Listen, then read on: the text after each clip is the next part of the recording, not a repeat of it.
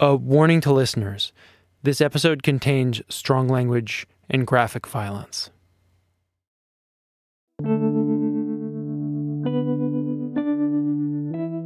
This is 74 Seconds. I'm Tracy Mumford. This afternoon, the Minnesota Bureau of Criminal Apprehension released the dash cam footage from Officer Geronimo Yanez's police cruiser the night of July 6, 2016. It was released along with the BCA's 2,000 page investigation, which includes the interview Yanez gave the day after the shooting. Now, we've seen Diamond Reynolds' Facebook Live video from the front seat of Philando Castile's white Oldsmobile. But the only video that shows what happened during the shooting, not just after, is this dashcam footage. And this is the first time we've seen and heard those 74 seconds outside of the courtroom. The 74 seconds between the moment when Yanez flashed his lights to the time he fired the last of seven shots.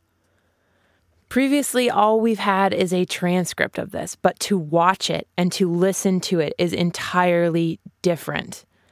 The full tape is just over 10 minutes long. If you want to watch it for yourself online, you can find it on our Twitter feed at 74 Seconds MPR or online at 74seconds.org. It's airing on a lot of news shows around the country tonight. It's probably already shown up on your Facebook feed. We're going to walk you through this tape with a law enforcement expert, but first, we think it's important that you have the chance to hear the full 74 seconds of the traffic stop in their entirety, unedited. So we're going to start there. Please know that this is graphic and difficult to listen to. We're going to play the actual moment of the shooting once and only once. So if you don't want to hear it, you can skip ahead two minutes from now. But here it is the dashcam footage from Officer Yanez's cruiser. The timestamp in the corner reads July 6, 2016, 21 hours, 4 minutes, 48 seconds. The audio starts when he turns on his lights.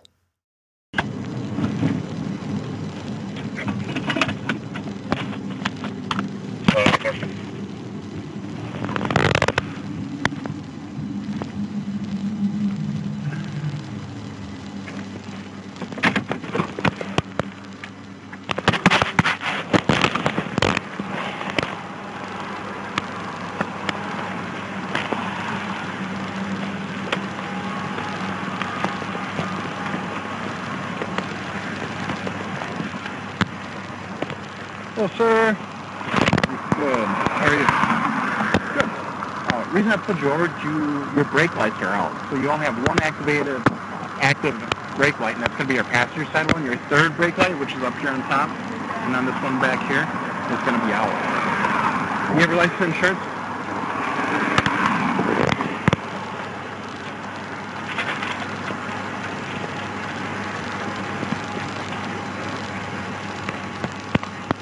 Sir, I have to tell you, I do have a Okay. firearm Okay. on me. I Don't reach for it, I'm- then. I'm- I was Don't pull it out. I'm not pulling it out. Don't pull it out.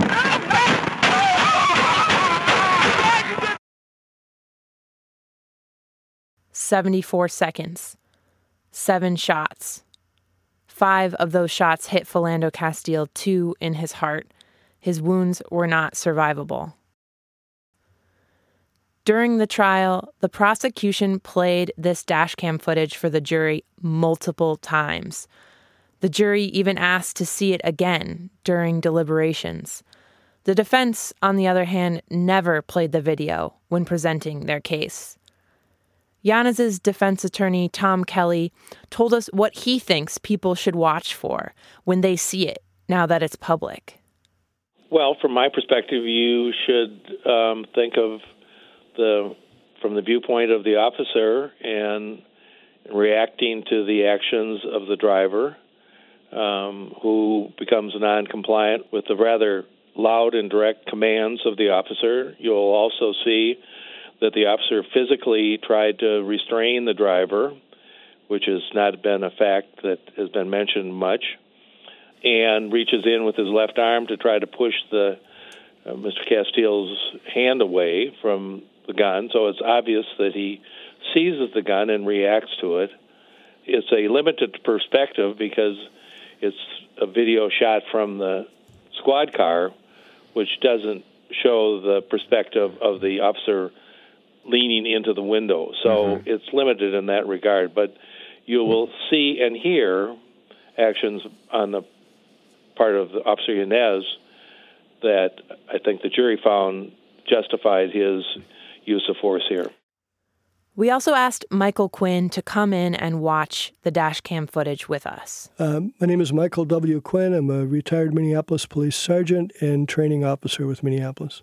You might remember Quinn. He watched the tape of one of Yanez's earlier traffic stops and broke it down with us back in episode two. And today he sat down with our reporter Riham Feshir and they watched the dash cam footage of the night of the shooting several times. He walked us through it from the beginning. The dash cam tape gives us a view out of Yanez's squad car windshield. He's on a four lane road, Larpenteur Avenue. It's still light out, even at 9 p.m. It's summer, remember. Yanez is about four car lengths behind a white Oldsmobile. So the squad's behind a car with a brake light that's not working. Uh, it's typically uh, a good time to stop a car because if they're unaware of the brake light being out, you're doing them a service by saying, you know, your your brake light's out, you need to get it fixed. So that part all looks good. Yanez's lights go on. Castile pulls right over after that, and Yanez gets out of his car and walks up to the driver's side window of the white Oldsmobile. So it's a routine traffic stop at this point, based on what he's going to be saying. Tail lights out, and he immediately steps up into the window. So he's clearly he's not feel, feeling threatened. If he was feeling threatened in any way, he'd be standing back a little bit behind the door, talking to him through the window, which I know makes some people uncomfortable and gives a sense that you don't trust the driver. But when you have a sense that there's something wrong, that's what you do. You stand back a little bit. Well, sir. Good. How are you? Good. Uh, reason I pulled you over, you, your brake lights are out. So you only have one activated, active brake light, and that's going to be your passenger side one. Your third brake light, which is up here on top, and then this one back here, is going to be out. You have your license insurance? Okay, so he's asked him for his license and insurance. He seems fairly comfortable standing there, but he is right in the window. Sir, I have to tell you, I do have a okay. firearm okay. on me. Don't reach for it then. I'm, there are only five seconds left before Yanez starts shooting. But we aren't going to play that moment for you again. We're going to talk more with Quinn about what he sees on this tape. At this point, Quinn started explaining the Cooper color code. It assigns different colors to different levels of alertness. It's all about being aware of your surroundings, and it's an assessment tool that can be used in police training. Quinn said that the colors and levels can vary from training to training, but as he taught it, it starts with the green zone, which is probably where you or I spend most of our time walking down the street looking at our phones. No worries, no cares. You're kind of unaware of what's going on around you, and you really don't care. An officer can't operate at that level, though. He's got to be constantly aware of his surroundings, what's happening. And we call that, used to call it, maybe they still do, the yellow zone. So you're going from green to yellow, and you're aware of what's going on around you. You're trying to keep track of your partner, people on the street, people driving, violations, all of that stuff. It's it's not a hypervigilance, but being very vigilant to what's going on. Quinn puts Yanez at yellow as he is approaching Castile and asking for his information. The next level up from that, as Quinn taught it, is red. And that level of alertness happens during an event of some kind, when something has happened. Let's say you're on a traffic stop, you get up there and he says, I've, I've got a gun on me, I have a firearm on me. Now we're in the red zone because now not only are we aware, we've been aware of watching him, we're, we're careful, but now we know there's a potential threat. And we uh, and he's already told us what the threat is, so it's very clear to us what it is When that happens, you should take appropriate action to deal with it. Quinn described that appropriate action for us, what he would have taught one of his cadets to do when they reached the red zone in this situation. A reasonable officer at that point would step back out of the line of fire, get away from the car, and start giving him commands where he could see Castile from behind as best he could, but he could at least see his hands and start giving him commands to get your hands where I can see them until we until we can sort this out. And then he would tell his partner at the same time, the driver says he has a firearm. Now you can start asking questions. You're still your level of awareness has jumped way up. You've got your gun out. You're ready to do whatever is necessary, but you're not shooting because there hasn't been any threat to you. But Quinn said he didn't see Yanez go from the yellow zone to the red zone. When he gives him that information that there's a firearm in the car on him, Yanez, rather than going to that next level of awareness, which says, okay, in that case, I need to do ABC, goes completely by there and goes into what we call a black zone where you, you don't function. Your brain just kind of stops working. On the stand during cross examination, the prosecution asked Yanez if he heard Castile say, I'm not pulling it out, after he told Yanez he had a firearm. Yanez said, By that point, I was focused on his hands. I was getting tunnel vision. Quinn says that in the five seconds between the word firearm and Yanez starting to shoot, Yanez starts to shut down. So, this is where I think Yanez goes into that black zone. He heard the words about the gun, and his first response is, Don't pull it out. But rather than giving him commands, let me see your hands, keep your hands up where I can see them until we can sort this out. And stepping back out of the way, he does just the opposite. He steps up in front of the window, draws his gun, starts shooting. If this was a training scenario, and I ran the or supervised the Minneapolis Police Academy for four years. We trained about 350 cops during that time, and I was in charge of the deadly force training and in charge of the officer survival training. If I had set this up as a training scenario with exactly what happened here, we wouldn't use real weapons, of course, but with exactly those comments, with him saying, I'm not, and he had acted this way, that would have been an absolute fail on that scenario. The difficult thing about videos, though, is that everyone sees something different when they watch it, especially a video like this where there's so much that we can't see, like the inside of the car or Philando Castile's hands. Remember, the video camera is on the dashboard of Geronimo Yanez's squad car. The microphone is on his body.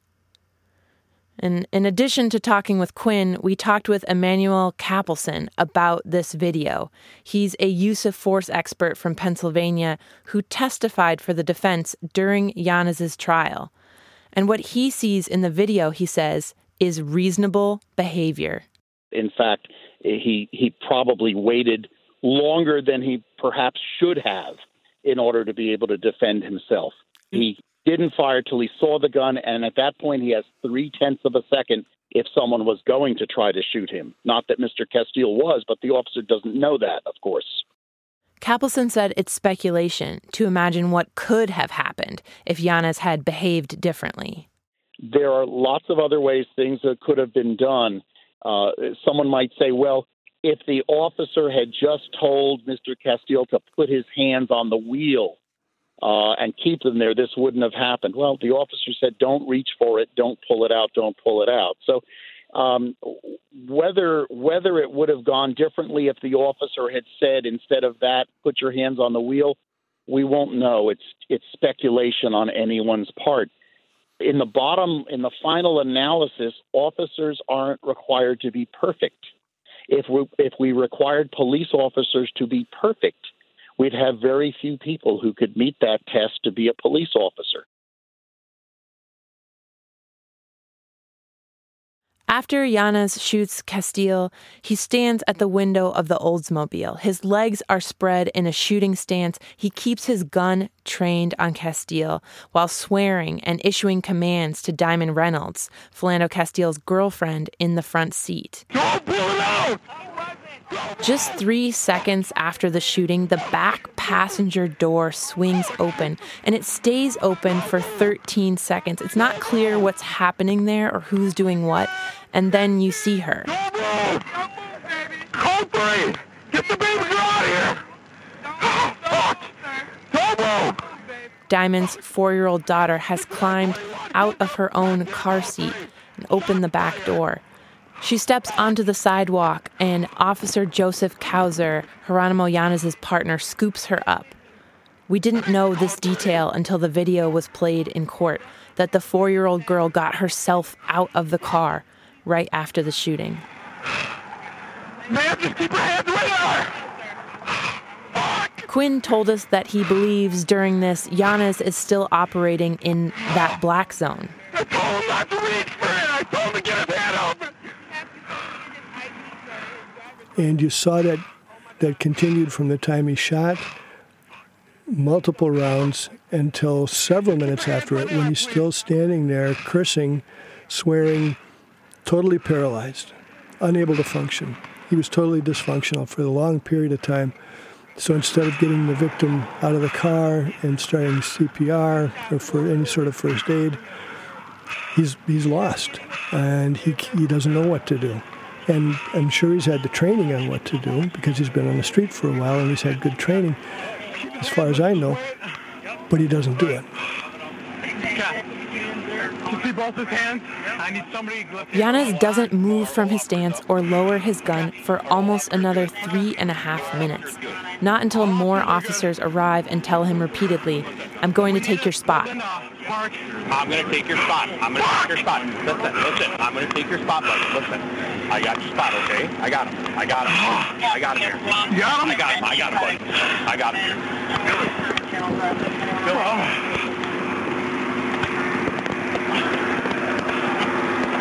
Just, yeah. Talk, all right? Dude, you're seriously all right? You're, you're not hit any area. Oh, I'm not. Fucking it! Walk back here.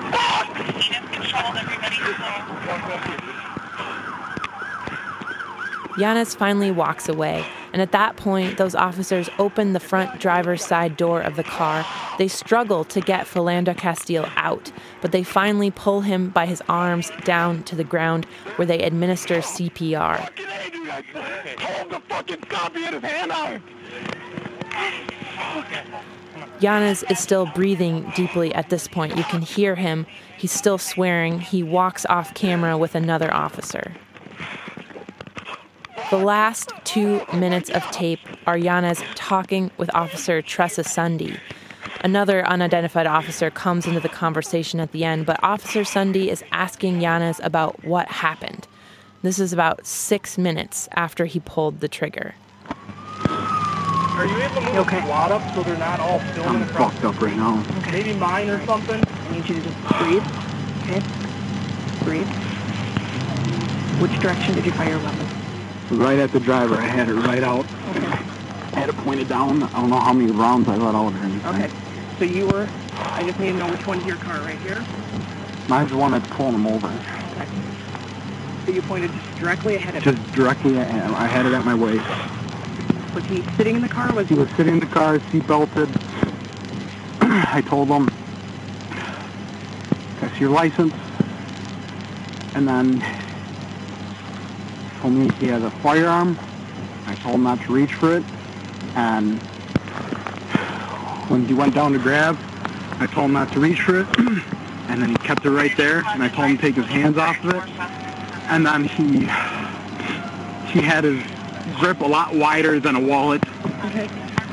and I don't know where the gun was. He didn't tell me where the fucking gun was. Okay. And then it was just getting hanky. He gave, he was just staring straight ahead, and I was getting fucking nervous. And then I told him, I know, I know, fucking, I told him to get his fucking hand off his gun. Okay. Okay. Is everybody, is everybody, Fuck! is everybody in custody? Do we have everybody? Were there yeah. two there people in the car? Three people in the Three car. people in it was car. a female front seat passenger, the oh, fuck, little girl in the back, Breathe. Breathe in. and the dude. Russ, from having been through this before, listen to me real Listen, quick, but okay? so I know, I know you want to talk about it, but there's, there's things we need to know. Yep. If, if there's any other suspects, you said no. Yep. What direction did you fire your weapon? Yep. I had it down his hip. I had it pointed Just down know. Into the, into at the diagonal Okay. Nope. So we're just bringing it on into the down. car. Yep. It's, they're all around are in the Okay. car. Good. Okay. Good work. And then there's no other outstanding suspects, and nobody else is injured that you know of. Nobody else is injured that I know of. Okay. Okay. Let's get you out of here, buddy. That's how the tape ends. That's what the jury saw and heard. And after four and a half days of deliberation, they returned a not guilty verdict on the manslaughter and weapons charges that Yanez was facing. I think it's really difficult for a citizen to put themselves in the shoes of a reasonable officer at the scene of a scenario like this. And I understand, I think I understand why they came back with the not guilty after viewing the video. Not being police officers and not being put in that situation themselves, they don't have to do that. They can say, Whoa, that would have scared me too. Because if he's reaching down and he's already said he's got a gun, I'd have a right to be afraid. A reasonable officer would, I think, would have acted differently, or at least would have at least would have given uh, Philando a chance to explain, to do something different other than what happened. Our society is going in this direction where it's not a matter anymore of shooting when you have to shoot, using deadly force when you have to use deadly force. We're going in a direction where we're using deadly force because we say, I perceived a threat to my life of death or great bodily harm. We don't even have to articulate anymore what the threat was. And until we change that thinking back to this idea that you use it only when it's necessary, when all your other options are gone, until we get to that point, I think you're going to see more shootings like this.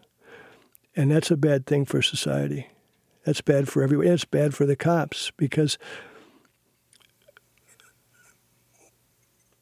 nobody wants to go through what Yanez went through after this in the aftermath. But the police officers and the training we're doing is we've done it to ourselves.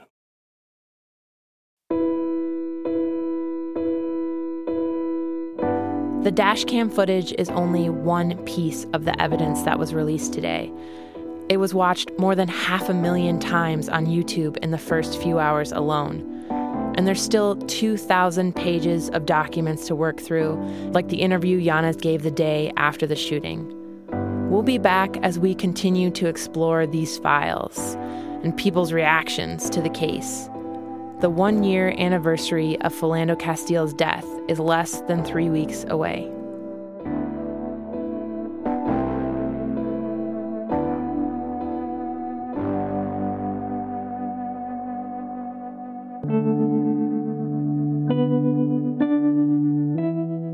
As always, you can find the latest news on Twitter at 74secondsmpr or online at 74seconds.org. 74 Seconds is reported by Riham Feshir and John Collins. It's produced by me, Tracy Mumford, and Hans Buetow, and edited by Meg Martin. Special thanks to Tom Weber and Tom Crann for their interviews with Tom Kelly and Emanuel Kapelsohn, respectively.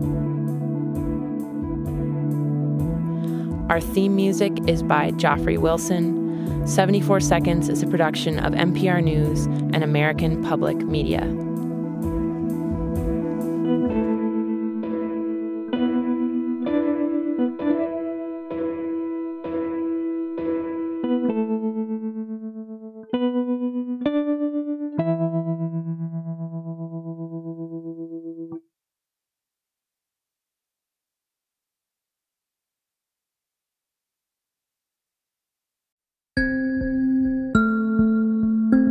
This is Tracy from 74 Seconds, and we wanted to let you know that our colleagues at APM Reports just launched the new season of their award winning podcast, In the Dark. In this second season, they explore a new story with life or death consequences. It's the case of four people who were killed in a small town in Mississippi, and the story of why a black man on death row has been tried six times for those murders. You can listen and subscribe to In the Dark on Apple Podcasts.